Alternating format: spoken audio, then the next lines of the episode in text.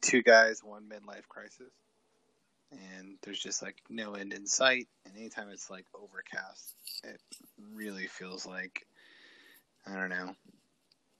Just the days are all the same. Seasonal depression feels like it's I don't know. It's just weird. It's weird. I'm I'm getting up every morning, getting dressed, doing my hair, doing all the things. I walk out of the bedroom and I open every blind, every curtain in the the kitchen and the living room and let in as much light as possible. And that's helping me a lot. Cuz I'm used to my where my office is. So I have the day shining in all the time. I keep all the blinds open except for one just off to my left that that would make it where I can't see my computer screen. But everything else is open. So I'm essentially used to being enveloped by the day. Gotcha. All right. And so I can look out my window at any moment and see like the city skyline and stuff. Um, and so it's very disorienting being at a kitchen table. Yeah. I bet. So yeah, so I'm trying to mimic that as much as I can with, you know, the windows and stuff. Um, Makes sense. yeah. I mean, I, I, I do the same thing. I don't get like dress dress, but like same daily routine. Put on new threads. Open up every window in the house, uh, blinds rather. Um, make coffee. Go get in my office. Start working a little bit. Wait for Momo to wake up. Um, have a little bit of breakfast. Uh, just burn through the day and it's just nonstop work. And it's like I find myself like struggling to disconnect and stop working, which is weird.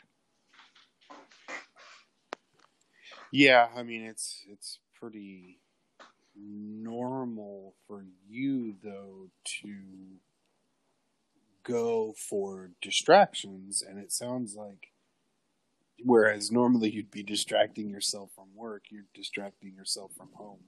Yep, you nailed it. Yeah. Like That's work, interesting. work from home burnout is a real thing, and it's apparently saying. I mean, enough to like I read an article about it um, last night. Uh, it just a lot of people are feeling it. Um, it was like offering ways to to change it up, to do things. Um, but still, I mean, like even after I read that, I still struggled today. I just like there was so much to do, and it's like I never feel good enough to like end the day go do things while I still have like a couple of things I really want to get done, so I don't like make my day worse the the following day. And it's just like it bugs me. And usually I'll come back in here at night, like super late, and just start doing work. Yeah, I've done that a couple of times, but for the most part, I like the majority of my setup stays up with the laptop itself. I power it down, I put it away in my my bag, and I put it in the closet, and I'm done. Yeah. Yeah. That's good. now, Um, during the day, I'm I am quasi tyrannical, you know, because I have two kids here. I have my wife here, and I am working in the, you know, we have our our uh, dining room and living room are one big area, Right. And so I'm at that dining table, and uh, the boys' computers are now in the living room so that we can kind of monitor them for schoolwork. hmm. okay. So we're all essentially in the same space. Got some coworkers. Yeah. And I think that actually helps because it makes me feel like my managerial role still exists because I Hmm. have people that I have to stop what I'm doing and go help them with computer issues or, you know, help them understand the assignment that's been given. And, Gotcha. you know, it, it really helps me feel more normal. Okay. So maybe you need to set your dogs up with like little desks. That's funny. That'd be super cute. Um, would be. usually, like, I'm packed in here. Um, wait, let me not skip that. Like, let me go back to validation first. Like, I like what you're doing. I think that's really um, great that you're able to like make the most of your situation uh, and actually be closer to your family and have a little bit of normalcy that keeps you connected to uh, your actual in-office work life. hmm I think that's great. Um, I I'm usually like the door shut, full steam working. I barely get a chance to like go run and pee and maybe grab a drink, and then run back into like hours upon hours of Zoom meetings. So it's like jam packed of like I don't know. It's just it's a lot. I mean, like I'm doing really well. Uh, I'm creating a lot and impressing all the, the right people, but um, I think I'm doing it to my detriment. Uh, I'm definitely feeling burnt out and spread too thin. Are you having mostly Zoom meetings all day? Mm-hmm. Yep. I was in. I was actually in a Zoom where I was like doing like a, hey, let's all catch up for like a the few people that like pretty friendly with at work, um, and like everybody at work would probably say I'm like a really happy, like joyful person. In a sheer moment of like frustrating uh, circumstances after the fifth hour of Zoom calls and being in that meeting, which was my, you know, sixth Zoom call, I, I was just like playing guitar and like talking and basically doing like a low level of stand up. And I was just like, moment I like hit a chord and I was just like, everyone thinks I'm happy, but I'm just really sad. I'm a very sad person. I'm a sad pastor. And it was just quiet. And it was just like, all right, cool. yeah, man. pretend You me. you can't open your face and let the light out. You can't Uh, cocoon them. Yep. Nice callback. Uh, uh, God, I haven't seen that in a while. I Like, do. Who even thinks of that anymore? Like with all the the unlimited like options out there, who's like, you know what? Fuck yeah, I'm gonna watch Cocoon. And it's gonna be fucking dope. And they're gonna talk about like getting an erection. And I'm gonna think about like how many of these motherfuckers are dead already. Um, and then I'm gonna think about my own erection. And I'm gonna think about erections in general. Uh, and I'm gonna think about the word penetration. Uh, I'm gonna think about like when people say that at work, uh, what's the penetration rate? And I'm like, are you really fucking saying that right now?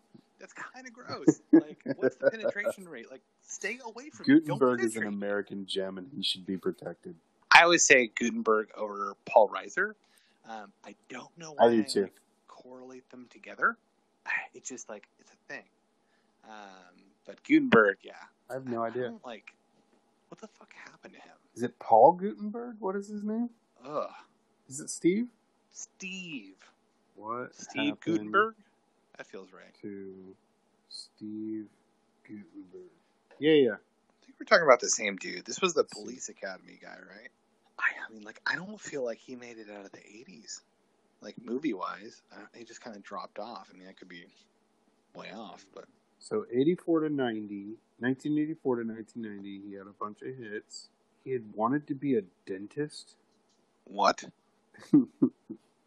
Come on down to Let me Guttenberg. goot all over you. get in your mouth. I missed so many things with my family. bird. I'd become everything I ever wanted to be, but I wanted to be just a little bit closer to my family. I've had a great deal of notoriety and hubris. He, oh, oh, he was married to uh, Denise Bixler from Evil Dead 2. Oh shit! I would yeah. have absolute moments and small periods of no one is coming to the store. Why isn't anyone coming to the store? But I never let it become too much of me because I have other things to deal with. I have parents. Blah, blah, blah. So then he went into TV. Oh, he became a writer and a director for TV. Okay. He was in Party Down. I don't remember that. Uh, I don't remember that either. That's Yeah. that, that show's definitely worth a rewatch. That's fucking funny. says he played was, he, himself, was he the owner? but I don't remember that. Oh yeah. I remember one of yeah. I think one of the the staff was dating him. Oh, he started doing Broadway. Maybe. Ooh. He turned down a part in the recent Sharknado film. Oh my god. Good for the Goots. Yeah, it sounds like he just he kind of did um, what Homie from Honey I Shrunk the Kids did. He unplugged and went and spent Yep. time with his family. That's great. I mean, I think part of you and I want that creative benchmark. Like, he went out, he did something. It's always going to exist out there in the ether.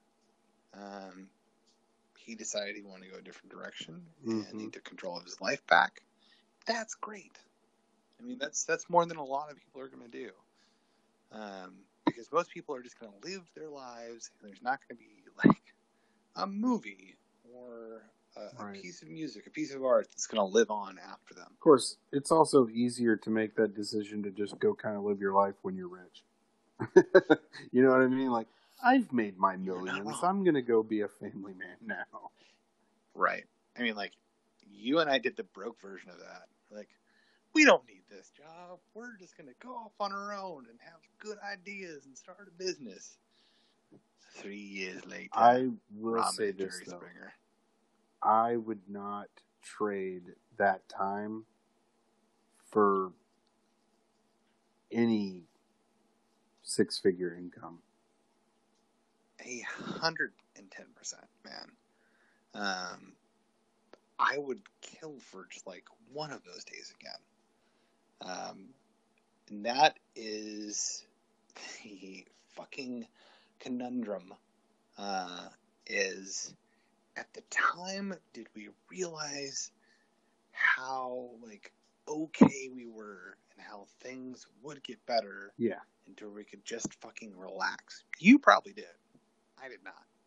I was a ball of like so much like existential and like constant dread uh, and a constant longing for things I've never had. Um, I remember I wrote a list, like I think the same month, uh, which was eight years ago, ironically, uh, this month uh, that we both ended up quitting FAS, and it was like titled "How to Be Happy." Um, let me see if I can pull that up. Yeah. No, I was the it's one who was, hey man, um, I woke up this morning and sold my car. Want to go to New Orleans? yes, That was that, yes. that was my role during that time. absolutely. Um, Yep. all right, you ready? How to be happy by Dustin Ayler. Number one, lose 80 pounds. At the time, I was 330 pounds. I am now 259 pounds. So, I basically almost got there. Um, barring my pizza addiction. Um, number two, get a job that makes you happy. I'm I'm pretty fucking happy. Like, I get to innovate and like I promote synergy. on the daily. Uh, synergy, spreadsheets, on brand. Get my own apartment again. Uh, did that. I have a fucking house now. Um, record songs I have written. They're on my phone, but they're recorded. Um, this one's pretty ambitious uh, because I've not put much into this. Write two screenplays and one novel. Ah, fuck me. Uh, number six with the bullet. Quit smoking. Yeah. I fucking love smoking. I think about it constantly. I uh, I'm with uh, a really solid partner that really like loves and uh, respects me and helps me keep myself accountable. So it's only the few and far between that I do smoke. Number seven, create a business plan for restaurant, bar, social media group idea. Um, Yep. We did that. Yep. Um, I could have put more effort into it, but like it all came down to money. That's right. Uh, we're the creatives, not the really the money guys. Number eight, the final step to how I can be happy. Meet a woman that makes you happy. I have a beautiful and gorgeous wife that is very intelligent uh, and is a loving and nurturing partner. Um, I just whenever somebody says partner, uh, I, it, it's I know. I know. It's like, but what do you mean? do you own a business? Uh, that was really funny. uh, Uh, now,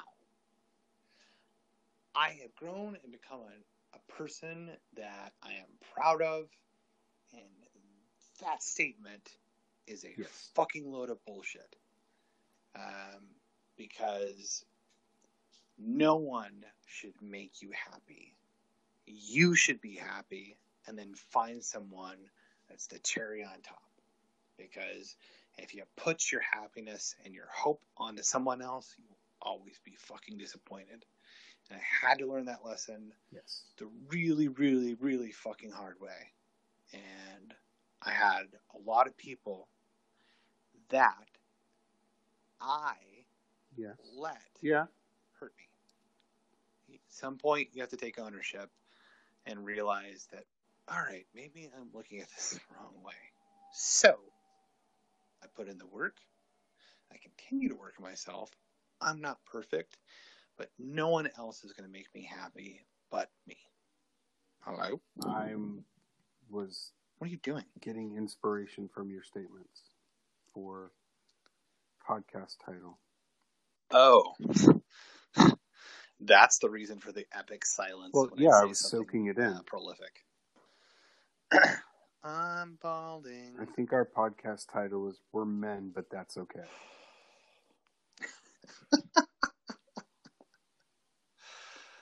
Uh, Yeah. I think you're on the right track there. We're men, but that's okay. We're men. Not that there's anything Yeah. wrong with that. Because you and I, Really. th- this is my opinion, and we'll probably leave it off after this, but you and I are Yeah. the uh, we are the opposite of each other when it comes to and don't get offended we are the opposite of each other when it comes to Hmm. stereotypical manliness. Okay? So, Mm. you know, Okay. work on a car, go out in the garage and build something, um, fix a thing. You know, those are those are more up my alley and sit down, have a emotional conversation, let's talk about your feelings, let's analyze that is more your thing.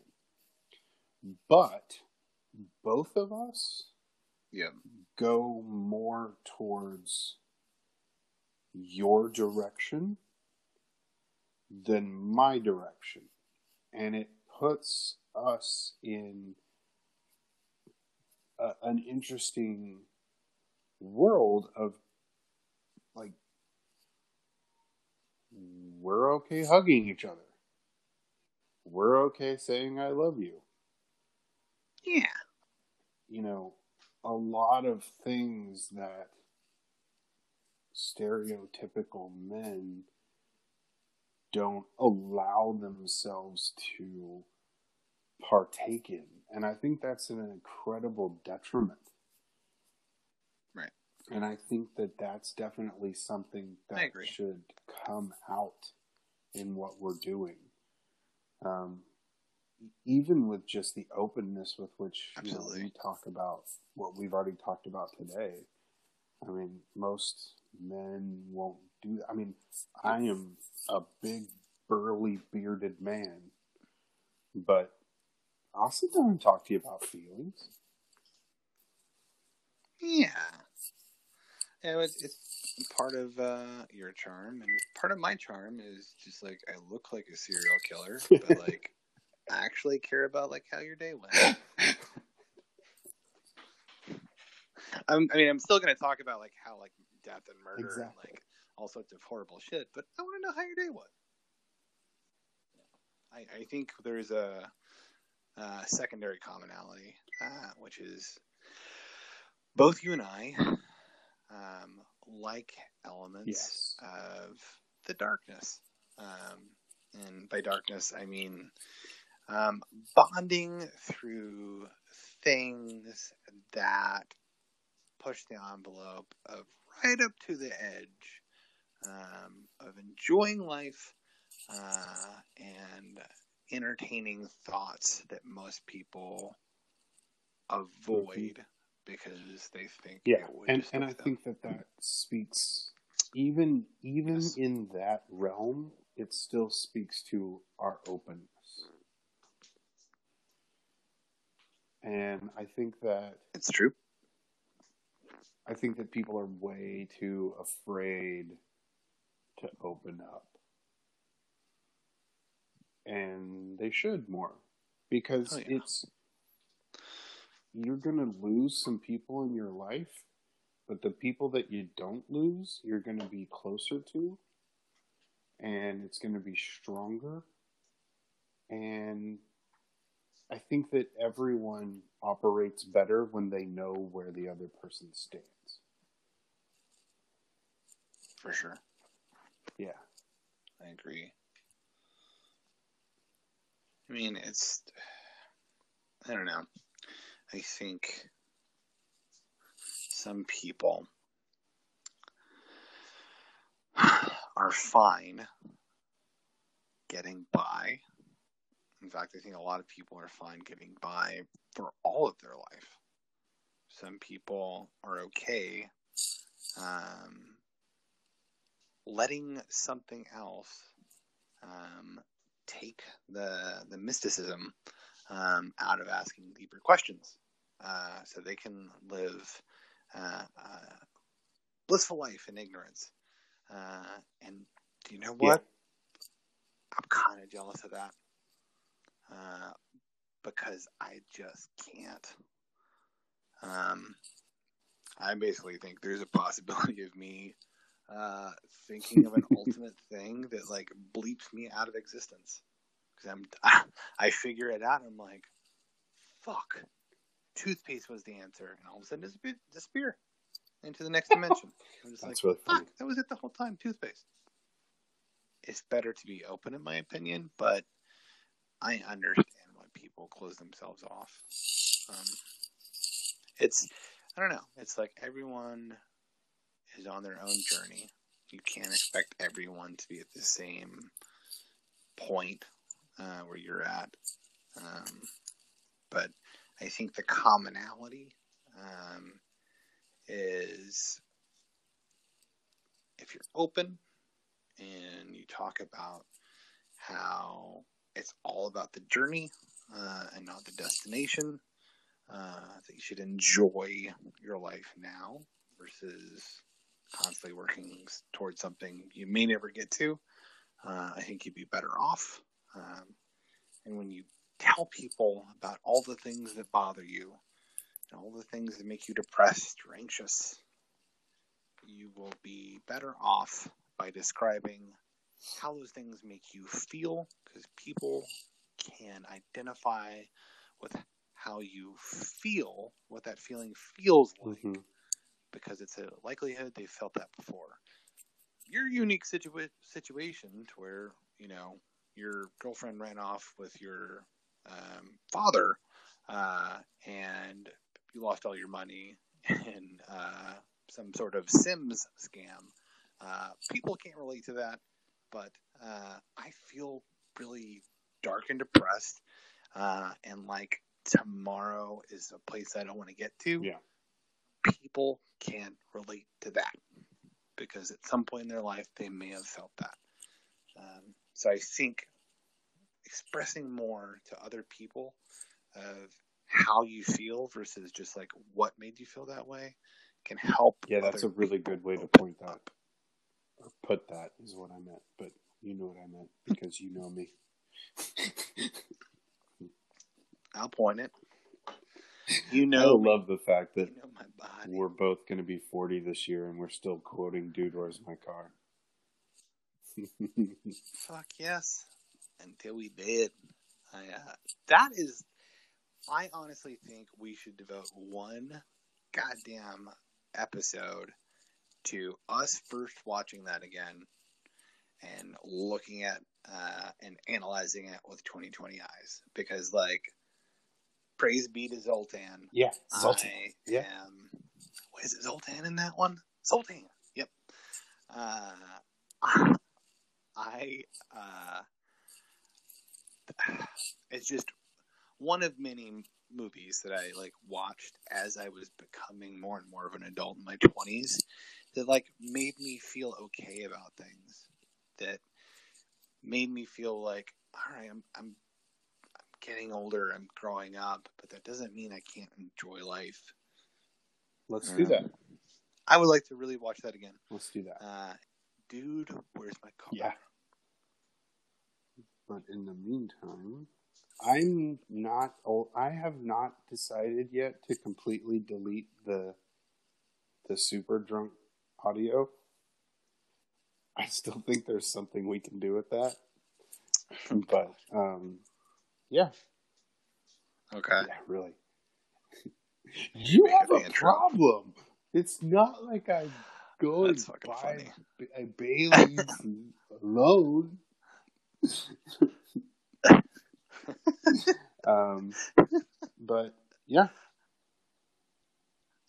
gonna work, work, work, work. I've been thinking more about uh, um, podcast title, um, concept, direction, and you know, one of the things that we Yeah. talked about was that this was going to be, um, or let me rephrase that. What what I talked about, what I wanted, was in the vein of my other podcast, where it's just you turn on the recorder and whatever happens happens right. obviously some quality editing and um, editing out that section where the doggo came in the room for a little bit. Um, but for the most part, you hit record and whatever happens, happens.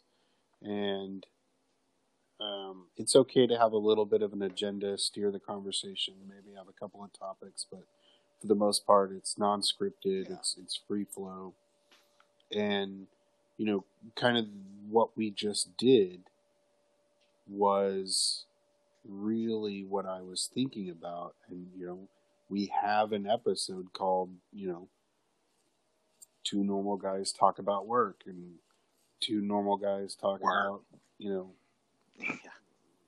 working around the house, you know, wh- whatever those are. But I think that For I think that it's got to be titled something towards like you know two regular guys talk about life. I- don't I don't know what that title is yet, but I that's the direction of where I am Sure. I am going with my ideas. Yeah, no, I like it. I like it. Um, I like the option of it having being like free form. Uh, I also like a little structure, um, but I like that in the sense of uh, we can have a, just a two guys talking about existentialism. Like halfway through, they pivot and end up talking about work again. Right. Like, all right, fuck it, that happened. So I'm good with that. Makes sense.